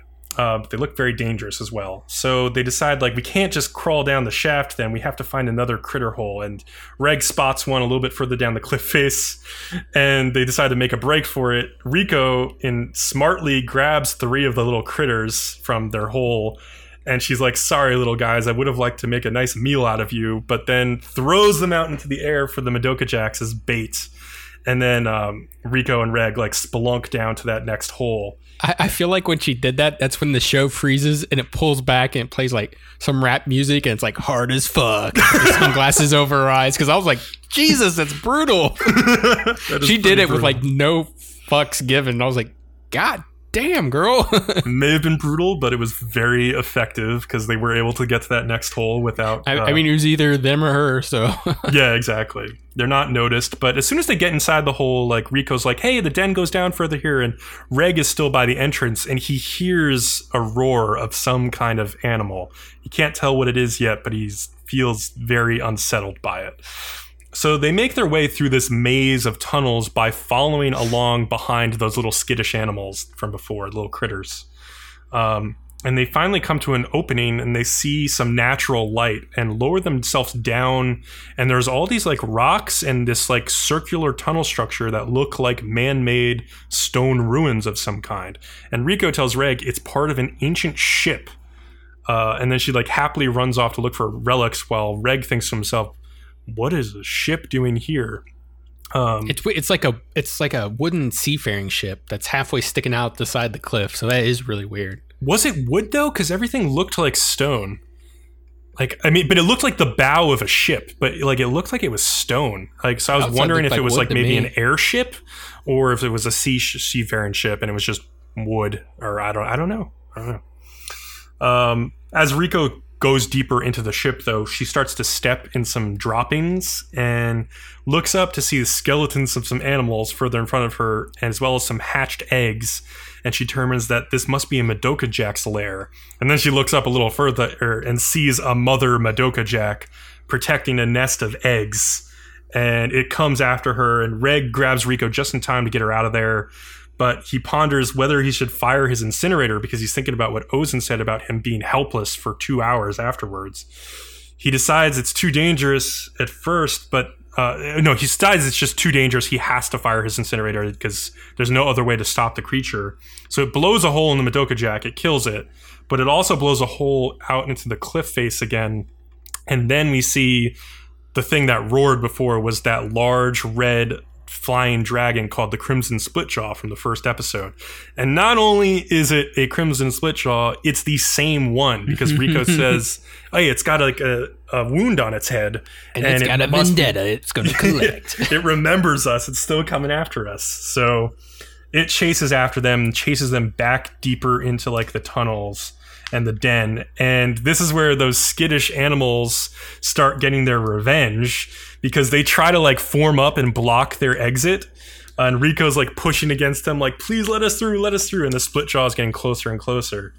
Uh, and also, all this time, Reg is like two minutes from falling asleep because he used his incinerator. So he could fall asleep at any moment.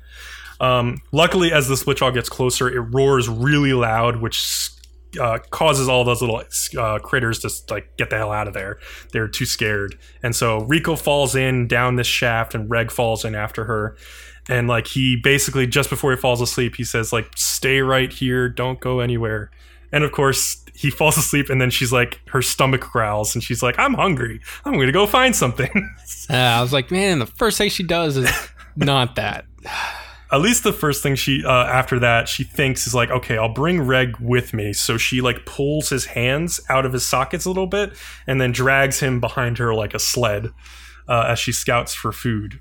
So she smells this sweet smell of these baracocha fruit uh, and rushes towards it. And she wonders like she comes into this room and she's like sees this like little like flaps on the ground uh, and she's wondering like oh why is the smell coming from the ground? It's like a pod, oversized it's like pod, a pod or something. Yeah, and then the pod opens and she falls into it and realizes that like oh this is where the smell is coming from and then sees a whole bunch of those small critters which are called Neritantans uh, like floating around. That's why i couldn't remember the name. It's so weird. Yeah, and at this point, I'm like, man, you fucked up pretty quick. yeah it's like oh she's inside a stomach. And then we see she's in the side this huge purple creature called an amakagame which is just like this huge lumbering thing that's like you know attracts these little critters to their death with that smell of the fruit uh, so Rico's like, I gotta get out of here before I'm digested. So she pulls out her knife and like stabs it into the side of the stomach, and like the stomach wall reacts and like like hits her and like blows her to the other side. But she like swims back over, and then she just finishes cutting through the stomach and drains all of the digestive juices, and like the the creature like shrivels up, and she and uh, Reg make it out. Except they're now covered in the juices of this fruit that is the favorite food of those little critters and they all just jump on her all at once and start nibbling and so she has to run away from them they start chasing her through tu- like tunnels uh, but she finally find she finally loses them and she makes it into this shaft or in this this cavern that has an uphill slope and it kind of looks like superman's fortress of solitude or something because it's got these like crystal like formations and uh, Unfortunately, though, she sees some light. There's an exit, but it's uphill. And at this depth, when you ascend even a little bit, it's really taxing. But she decides, like, we gotta get out of here. So she starts carrying Reg up the hill really slowly and she starts stumbling, losing her balance. She, like, vomits and, like, she keeps trying to go. And then she starts seeing those visions that she was warned about, where of like Marulk and Ozen telling her, "Hey, it's okay if you turn back. You can go back now." And then Nat and Shiggy and Habo are saying the same types of things, like it's okay to give up if you want to, but she keeps pushing through. And finally, near the top, she sees her mother. And her mother's like, "Come with me," and she reaches out her hand and she grabs her mother's hand, and uh, the whole screen goes white. And it's like she's transported into one of the gondolas that descends down to the abyss. And she's going up with her mother. And she's like mom we're going up. Like we, we can't do this. What about the curse of the abyss? And her mother says oh don't worry the curse doesn't affect you anymore and they get to the top and they're greeted by this huge crowd and all of rico's friends are there and she starts running towards them but she slows down halfway and she looks back and she wonders where's reg so she runs back to her mother and asks what happened to him. And she says, Reg is at the bottom of the netherworld. And Rico says, Well, if Reg's not with me, there's no point in returning home. So she then, like, we see her snap out of it. It was all a dream, and it was with her final vision that she had to get through. And she's still carrying Reg, and she makes it to the top of that slope with him. And she smiles at him and tells him, like, I was being protected by you even when you were asleep. And so that's unfortunately when the split jaw finds them again. Reg wakes up just in time to see Rico pulling out her Blaze Reaper pickaxe, uh, which Ozen told her how to use. And um, she, like, before she can swing it, like, Reg sees the split jaw and, like, flies into it and knocks it back a little bit. And then Rico's like, "Oh, Reg, you're awake!" And she throws him the Blaze Reaper, and he swings it as hard as he can into the side of the split Splitjaw's head, which like it makes an explosion in the side of its like ear, basically, or its you know the side of its head, and knocks it back down further down into the abyss. Uh, I don't think it's dead. I think they're probably going to meet up with it again. It's like their arch rival, but uh, it'll be back, but it's gone for now. Probably. So Rico like hugs Reg and and tells him that like it would have been impossible for her to make it any farther without him and she only made it for this far because of him and she thanks him and Reg thinks the same thing to her himself that like if she wasn't with him he wouldn't have made it this far either so Reg has this uh, little pocket meter kind of like a pocket watch that shows how deep they are. So it's turns out they've made it 6750 meters deep. They're almost at the bottom of the faults and like there's like these prickly things on the sides now and these eggs that he wonders if it's okay to eat. But then some flo- fog clears towards the bottom and he realizes as they look down and rico realizes hey it's the goblet of giants. We're almost at that fourth layer. So yeah just one episode to get through the whole great fault area which is pretty quick. Uh, I don't have much to say about this episode. I just liked the pacing of it. It was much faster than usual. Yeah, Um, there's a lot of act- the whole thing was just like really one long action shot, so that was pretty cool too. Yeah. And uh, apparently, there's news out this week that the final episode of this show is going to be a one hour length special. Uh, Like, uh, what episode is that? uh, is that 12 or 13? I don't know. It's probably 12. So it's twelve. Damn it! I'll have to review it. Good for you. Ah, That's but- funny. But this is episode yeah nine. Man, Maybe we can split it in half and you can review the first half of it and I'll review the second half. yeah, we can see. That would be that would be equal. Um, so yeah, maybe they won't rush to a conclusion here. Maybe we'll get a little bit more f- uh, closure than we thought we would because of that extra time. Also, that damn rabbit girl better goddamn show up next episode. I've been waiting for her for eight episodes. It's like driving you insane. this is the ninth episode. Like, so she won't even be introduced until episode 10. Like, why was she in the OP and ED? It's like such a spoiler at this point. If you weren't going to introduce her for at least 10 episodes, then just don't put her in the OP. and also, what's interesting on the uh, picture that Amazon Prime uses, Yeah. she's even more front and center Yeah. than uh, Riko and Reg. It's so weird. It's such a weird decision. But uh, I don't know. We'll see. I, I'm, I'm assuming she's going to show up now in the Goblet of Giants, but I could be wrong. So uh, that's all I've got for that show. okay, let's move on to 18if, episode nine. Idols don't go to the bathroom. Um, this Can might be my confirm. favorite. this might be my favorite episode of 18if so far. Shark Ladies! Yeah. So we open with an outer group called Shark Ladies performing. Uh, the main girl makes a little speech at the end, and the other girls look at her with like hate in their eyes. And like backstage, the girls are like super passive aggressive towards her, and they don't try to hide it in all At least, Basically, they're just like really jealous because she's more popular. Yeah. Uh, she then later on goes out to dinner uh, with some uh, movie people, and like one of them kind of makes a move, rubs her, rubbing her his hand on her leg, and they're just obviously trying to sleep with her and stuff. Yeah. But then like a rabid fan barges his way into the restaurant and like starts stabbing her repeatedly, screaming about his feelings being betrayed and whatnot. Yep. So suddenly, our next scene is the girls from the rest of the idol group, and even the guys who are trying to take advantage of her from the movie deal all wake up in Nightmare Idol School, and the guys have all been transformed into girls, and even one of them is like a little girl, and they're like, "Where's my little me?" Yeah, he's like looking down at his crotch and he's like, My little me is gone. Uh, but the, I like the one who transforms into a little girl because he has such a low voice. it's really funny. And he, he does like the pose. He puts like the two fingers, like the peace fingers over his eyes, like, Guys, I'm a little girl. it's really funny. So yeah, and and in this school there can only be women, so that's why they they got transformed. But our main girl, Misaki, uh, she's apparently we're talking about Misaki from Action Heroine Cheer Fruits, and she had gone on to apparently become a very famous idol. I, I buy this. I buy this. This is definitely and canon. when she got into the adult world, uh, she realized it's a lot darker place than what Action Heroine Cheer Fruits shows it as. Um. But anyways, Misaki's there, and now she has like blonde hair and refers to herself as the Witch of Youthful Beauty. She's also like dressed up in a dominatrix outfit and whatnot. And she says she'll take them all through hellish training so they become real idols. She's like super ruthless, and like one of the girls is like, "I'll remember what you're doing to me," and she like turns into, into a piece of poop through like a magical girl transformation scene. That was one of the best magical girl transformations I've ever seen where she literally transforms into a piece of shit. so that was hilarious. That's amazing. She then uh, has them like doing the, the the leg lifts or whatever they are, and like her manager's there, and she's like, "I can't do it anymore." And she ends up setting her fucking crotch on fire. she's like rolling around and like then finally on her stomach, and she's like literally just pelvic thrusting into the floor.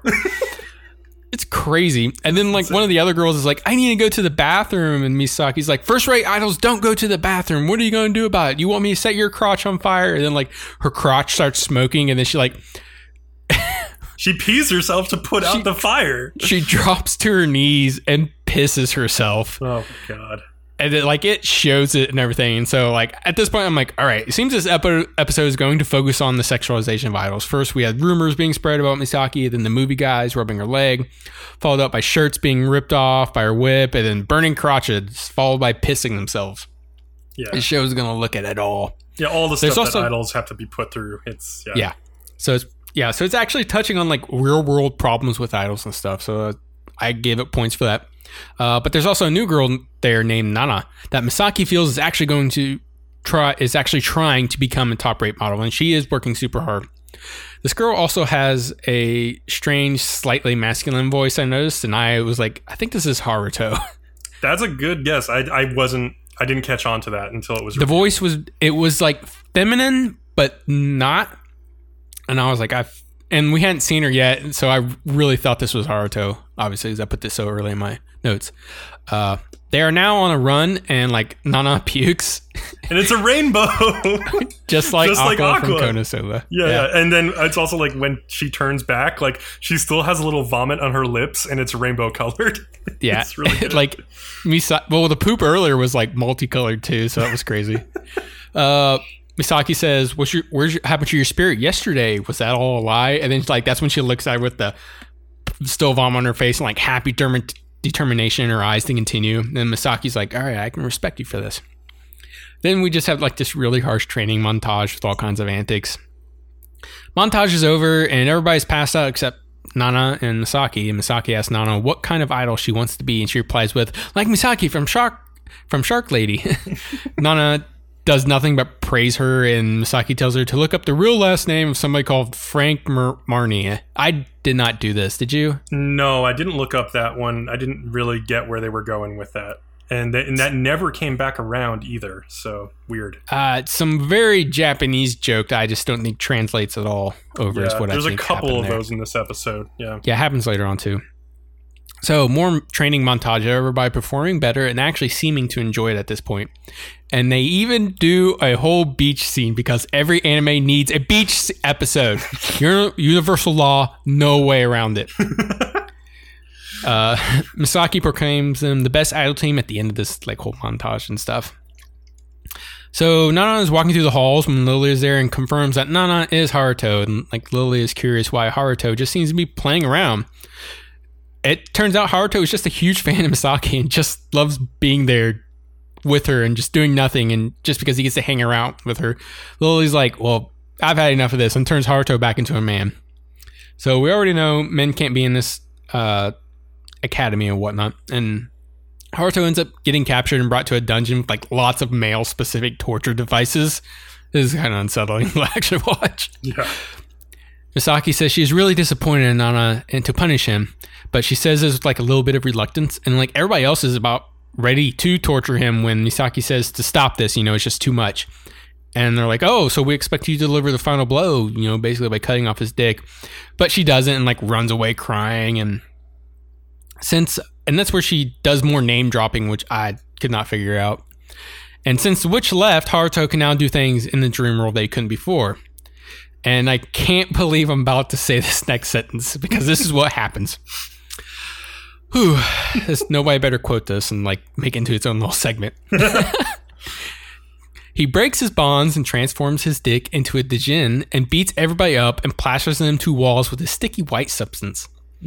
Yeah, he like Yep. shoots thing the the genie Jin whatever shoots things out of his hands that are sticky white substances that like stick the girls to the wall. It's, it's bad. And I love But like Har- uh, Misaki's like, "You actually did that?" And he's like, "Oh yeah, it's a dream. I could do anything." Yeah. it was great. So Haruto goes outside and talks to Misaki, who thinks she is a fool because even in the end of her dream world, she was the one who lost and ran away in the end. A quick flashback scene of Misaki getting photographed with a man in front of a hotel. She and her manager are apolo- apologizing to the producer, and he says Misaki can be forgiven because she has many fans in the business. And he's all like licking his lips and shit. Very hint, hint. Yeah, hinting that like if she sleeps with them, she'll be forgiven. Yeah. yeah. She thinks she was holding back for others, but Haruto convinces her she was holding back for the sake of her own dreams and becoming a pop idol. And then, like, her blue door appears as an entrance to, to a stage. She makes it back to the real world and has a performance followed by an announcement, just like in the beginning. This time, though, she looks to her partners with nodding approvals and announces her retirement as an idol. She explains she has learned of love and now will continue her career as a solo singer. I was so happy this was an episode that had real world ramifications and dream world consequences with closure. Yeah. favorite episode f- so far. Oh yeah. and addressing the real world problems with pop idols being sexualized, not being able to date, that was really cool too. Mhm. Yeah, I mean, we just we had a nice beginning, middle, end with things wrapped up. Some of my complaints to the other episodes, I'm like, well, what happened to the real world once they got out of these Yeah. dreams? We never found out. I'm like, all these questions. But what do you think about this episode? So I just want to say, if if Japan wants to start an idol group called Shark Ladies, I will 100% buy their merchandise. I will support them. Also, their like their main theme song in this episode is better than any music that ever came out of the Love Live series. I'm just saying. I'm just saying. Not Idolmaster, but Love Live. Fuck Love Live. I just wanted to say fuck Love Live. Uh, when Misaki also in this episode didn't want to say like penis out loud in that one scene, like where like Haruto is like hiding his penis and they're like, "What are you gonna cut it off?" Blah blah blah. Uh, she's like, she says this weird line where she's like, "You girls should know who the Minister of Health of Sao Tome and Principe is," and I, I assumed like that this was an inside joke that the minister of Sao Tome and Principe in the real world would have a name similar to like Ochinchin or something, like the Japanese way to say dick or penis. I, I dug so hard into the internet to try and find this. And got nowhere. the only the only thing I could find is like the health minister of that country their their name is like Maria de Jesus Trovoada and like that has nothing to do with Japanese. I I have no idea. I think she was just basically saying random stuff. I don't even know how they came up with that. But maybe it's some Japanese news article I don't know about that got really popular that they were referencing. Who knows?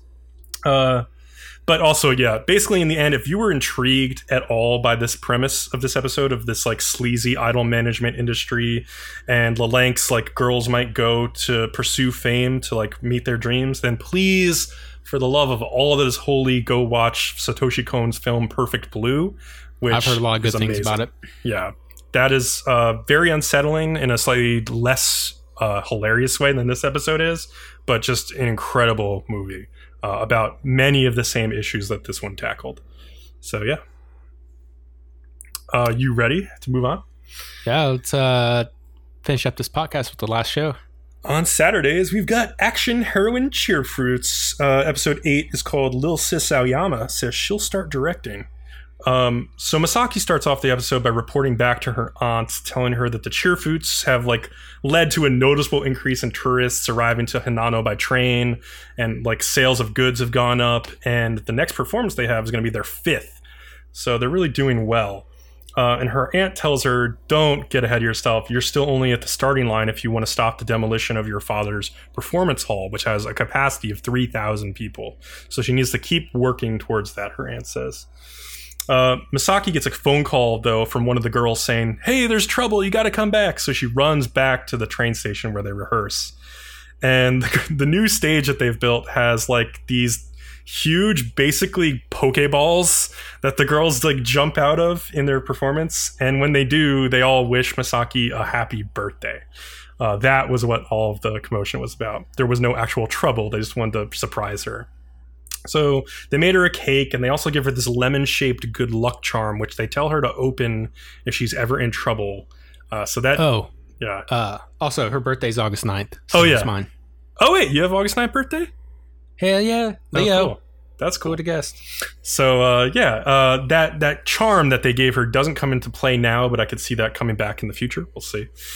Um, so, but after the rehearsal, they watch this top ten review show, which is like an idol review show, because they want to see if they moved up in any of the rankings. They see a clip of this performance by the Okatani City Peaches.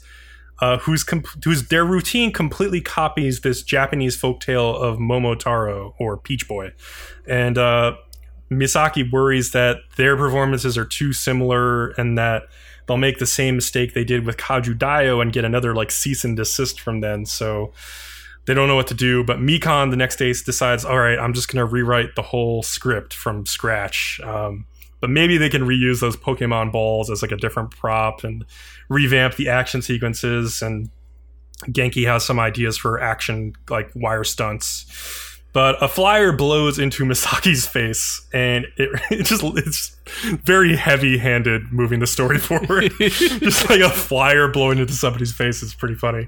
Um, and the, it says that there's a festival coming up on August 19th, which coincidentally is the same day their next performance is supposed to take place. Um, so they'll likely get less attendees because the festival is in like the town over. Um, so they decide though they can maybe make the best of it if they use the fireworks from the festival and they time it as a special effect for their show. So the girls decide that Genki is going to be the one to direct this time and that she's going to be really strict with them because they have to get the timing exactly right for the fireworks and they need to make the performance better. So the rehearsals start the next day, and Genki acts like this Spartan commander. She also purchased a bunch of ashtrays from Amazon so she could role play as like just this asshole Japanese director. uh, but she doesn't smoke. She just like is eating a million lollipops and putting the like leftover lollipop like sticks. Can we say in- diabetes? yeah, should probably. uh, so An is doing all these like ac- acrobatic moves, uh, like on stage, and like Genki's like, "You're getting it wrong." She starts like throwing ashtrays at her like frisbees, and An keeps dodging them, and she does like one particularly ridiculous dodge where she's like in a full split and Genki stands up and is like yeah that's it. That's the real An Akagi. And basically what she was trying to tell her is that she noticed that her choreography was too similar to this Mako Kamiso girl who plays like Kami Dio. And so she's like, you can't be just a copy, you can't be an imitation. And so An takes that to heart. And then she's got advice for everybody else. So she tells Mikan and Hatsuri that she wants to change their fight style. And she's like, You don't have like very powerful attacks. How can we make your attacks more interesting? She's like, I want you to try butt strikes. They're like, What? Butt wrestling? And so Hatsuri's like, Okay. She starts taking her pants off. And then she starts like grabbing Mikan's pants and pulling them down. And Genki's like, No, no, no, no, no, no. You don't have to be naked for this. And she's like, Oh, okay. so it's like basically Keijo they start doing on stage to practice. So Yep. she then tells Midori Kawa to go stand under a waterfall to become closer to Buddha so she can better express her kind character from the script. So she goes and stands under like a water hose. just stands there and gets soaked. Uh, and she tells Yuki to get more into character of Sign Blue, who, if you remember correctly, is from Mexico in her lore. Uh, and tells her, like, remember your allies from Mexico, and remember you have an attachment to the blue sky. And somehow she interprets this as putting on a sombrero and eating tacos. Yeah, That's she how got, she gets she close. got the sombrero and the poncho, and she's eating tacos at the edge of the stage. I'm like, this show is fucking ridiculous. And then finally, Genki tells Roko to uh, to for further her character as the female like lead enemy. Uh, she needs more sex appeal, so she needs to try to seduce uh, the president Misaki. Uh, and this gets Hatsuri, of course, the pink hair girl, jealous. Uh, but Genki says, like, you need to draw the eyes of the fathers who are going to be in the audience. That's your role. So she, and I was just like, we just talked about this on 18if. yeah, exactly. Uh, so Roko tries to seduce Misaki, but it just comes off as kind of ridiculous. Uh, but this gives Genki the idea that like the, the uh, female lead enemy is actually like if they're shy rather than like really confident, that's kind of original. So she says you should go, you should work that shyness factor. And then finally, in the end, the only girl left is the drill hair girl. And she's like, okay, it's finally my turn. And Genki says, uh, I have no particular instructions for you. and she's like, what? He's like, yeah, no, just just keep doing your carefree thing. And I was just like, wanted to high five Genki for like wrecking the drill hair girl. I was really happy about that. Uh, throughout the entire process, Genki probably ate like 60 lollipops, and you see them all in the ashtrays. The girls are totally exhausted and they're about to go home, but Yuki stops them from leaving and says, like, hey, if we do one more run through of our characters, I think that performance will truly permeate us and like we'll be breaking through our limits like true heroines. And so they all do one more run through. And then so finally after practice ends, we get one of the, like the first I would say truly fan servicey scenes of this series. Like there's been some fan service scenes that have had plot relevance. This one was just fan service. They're all just like sitting service. around the dressing room in their bras and panties for like a minute. uh, and getting changed. And there's not much other point to that scene except for Yuki apologizing for being rude earlier when uh, telling them to go back and practice more. Uh, but at, at, home, Yuki tells Genki like she wants to be in the she wants Genki to be able to be in the spotlight somehow for her like all the work she's doing behind the scenes. And apparently Misaki also told Genki the same thing, and Genki is kind of admiring Misaki because she's doing all this work behind the scenes too. And like one of those things is she went to the next town and she talked to their fireworks crew and told them that, like, hey, our performance is going to be using your fireworks as part of the landscape. Is that okay with you guys? And she brings them some like Hina nectar cookies as like a goodwill gift. And like these old guys are like, oh yes, honey, thank you very much. And like our kids love uh, Hina nectar or whatever. And they're like, yeah, one of their wife, like their wife comes and like yells at them, saying like, it's Hina nectar, honey. It's, it's just really funny. Um, and then yeah, the uh, like Yuki just tells Genki that she's just so happy to be able to stand on stage with her again at all because like how they grew up always performing together. Uh, and then the episode ends with this joke that the girls like all made those like Teru Teru Bozu dolls that you often see for this festival. Uh, they all made them. So when they get to like the stage the next day, like they have hundreds of them and they they hang them all up. And like the guy at the train station's like, "What the hell is all this?" Uh, and then they just all vow to make their their performance a big success, uh, and that's where the episode ends. So the next episode, of course, will cover the big performance. But yeah, that's about it. I, I'm I'm continuing to enjoy this show for whatever reason. It's just it's just solid, and I think it's pretty funny. So yeah, I'm pretty much right down the middle with the show. I don't hate it and I don't like it. Yeah, just I'm just watching it for a podcast basically at this point. Yeah, it's like it's definitely not for you. Like it's not the kind of show you like, and it's not like the perfect show for me either. Uh, but it just doesn't I like that, like, except with the exception of that bra and panties scene in in this episode. Like the things mm-hmm. I was mm-hmm. prepared to say is that, like, while there is fan service in this series, like they, it's very limited, and they mostly focus on it for humor, not for sexual appeal. Uh, and they don't like zoom in on the girls' butts all the time and like linger there and like give you a really good shot or have the girls like touching each other's boobs. Like, no, it doesn't happen. So it's it's avoiding all those tropes and just doing it for like cuteness and and like jokes and it's fun. So and then the rest of the story is just kind of fun, girls working together. So yeah. Woo woo.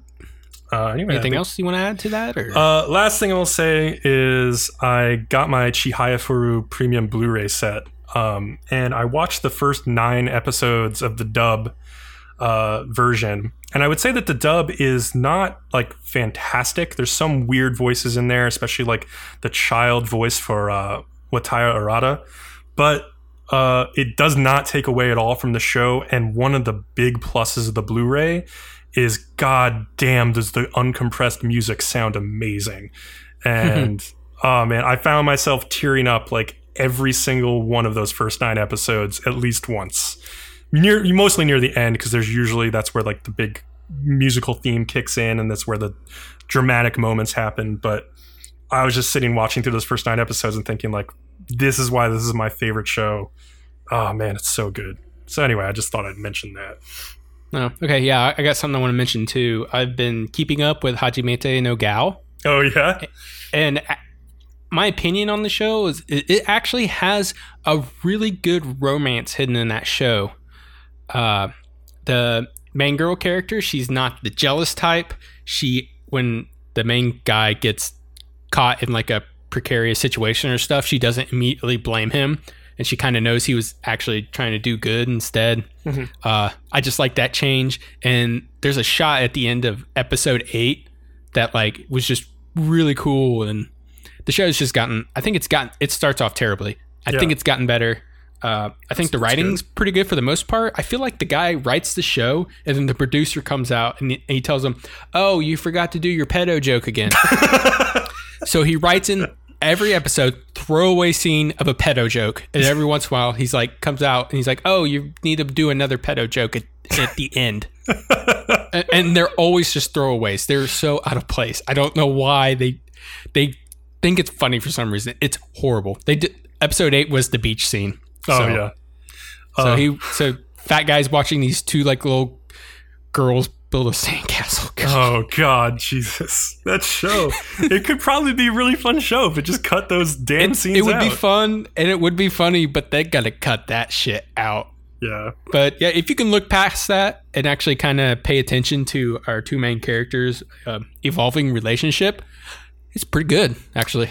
Uh, so one more thing uh, this week, public service announcement: Destiny Two is coming out, uh, which you might know from our introduction. But uh, Leo and I are going to be playing a shitload of Destiny Two over the next week, uh, and then probably binge watching next week's anime. so if next week's podcast is like not up to the usual standards, it's because we're like zombies from having played like a hundred hours of Destiny in one week. So, I yeah, told myself I will do one review a day. I'm off Wednesday, Thursday, Friday. that's So I smart. can at least knock out three shows, and then yeah, then just play Destiny. Like I, it's this is gonna be insane. We're gonna play so much stupid Destiny. I look forward to it. oh, me too. But is that all you got, Viacom? Yeah, that's it. All right. Thanks for listening. Remember to like, follow, and subscribe to us on YouTube to get updates on new podcasts or videos, and also follow us on Twitter at Nerdum and Other for updates as well. We'll see everybody next week. Peace.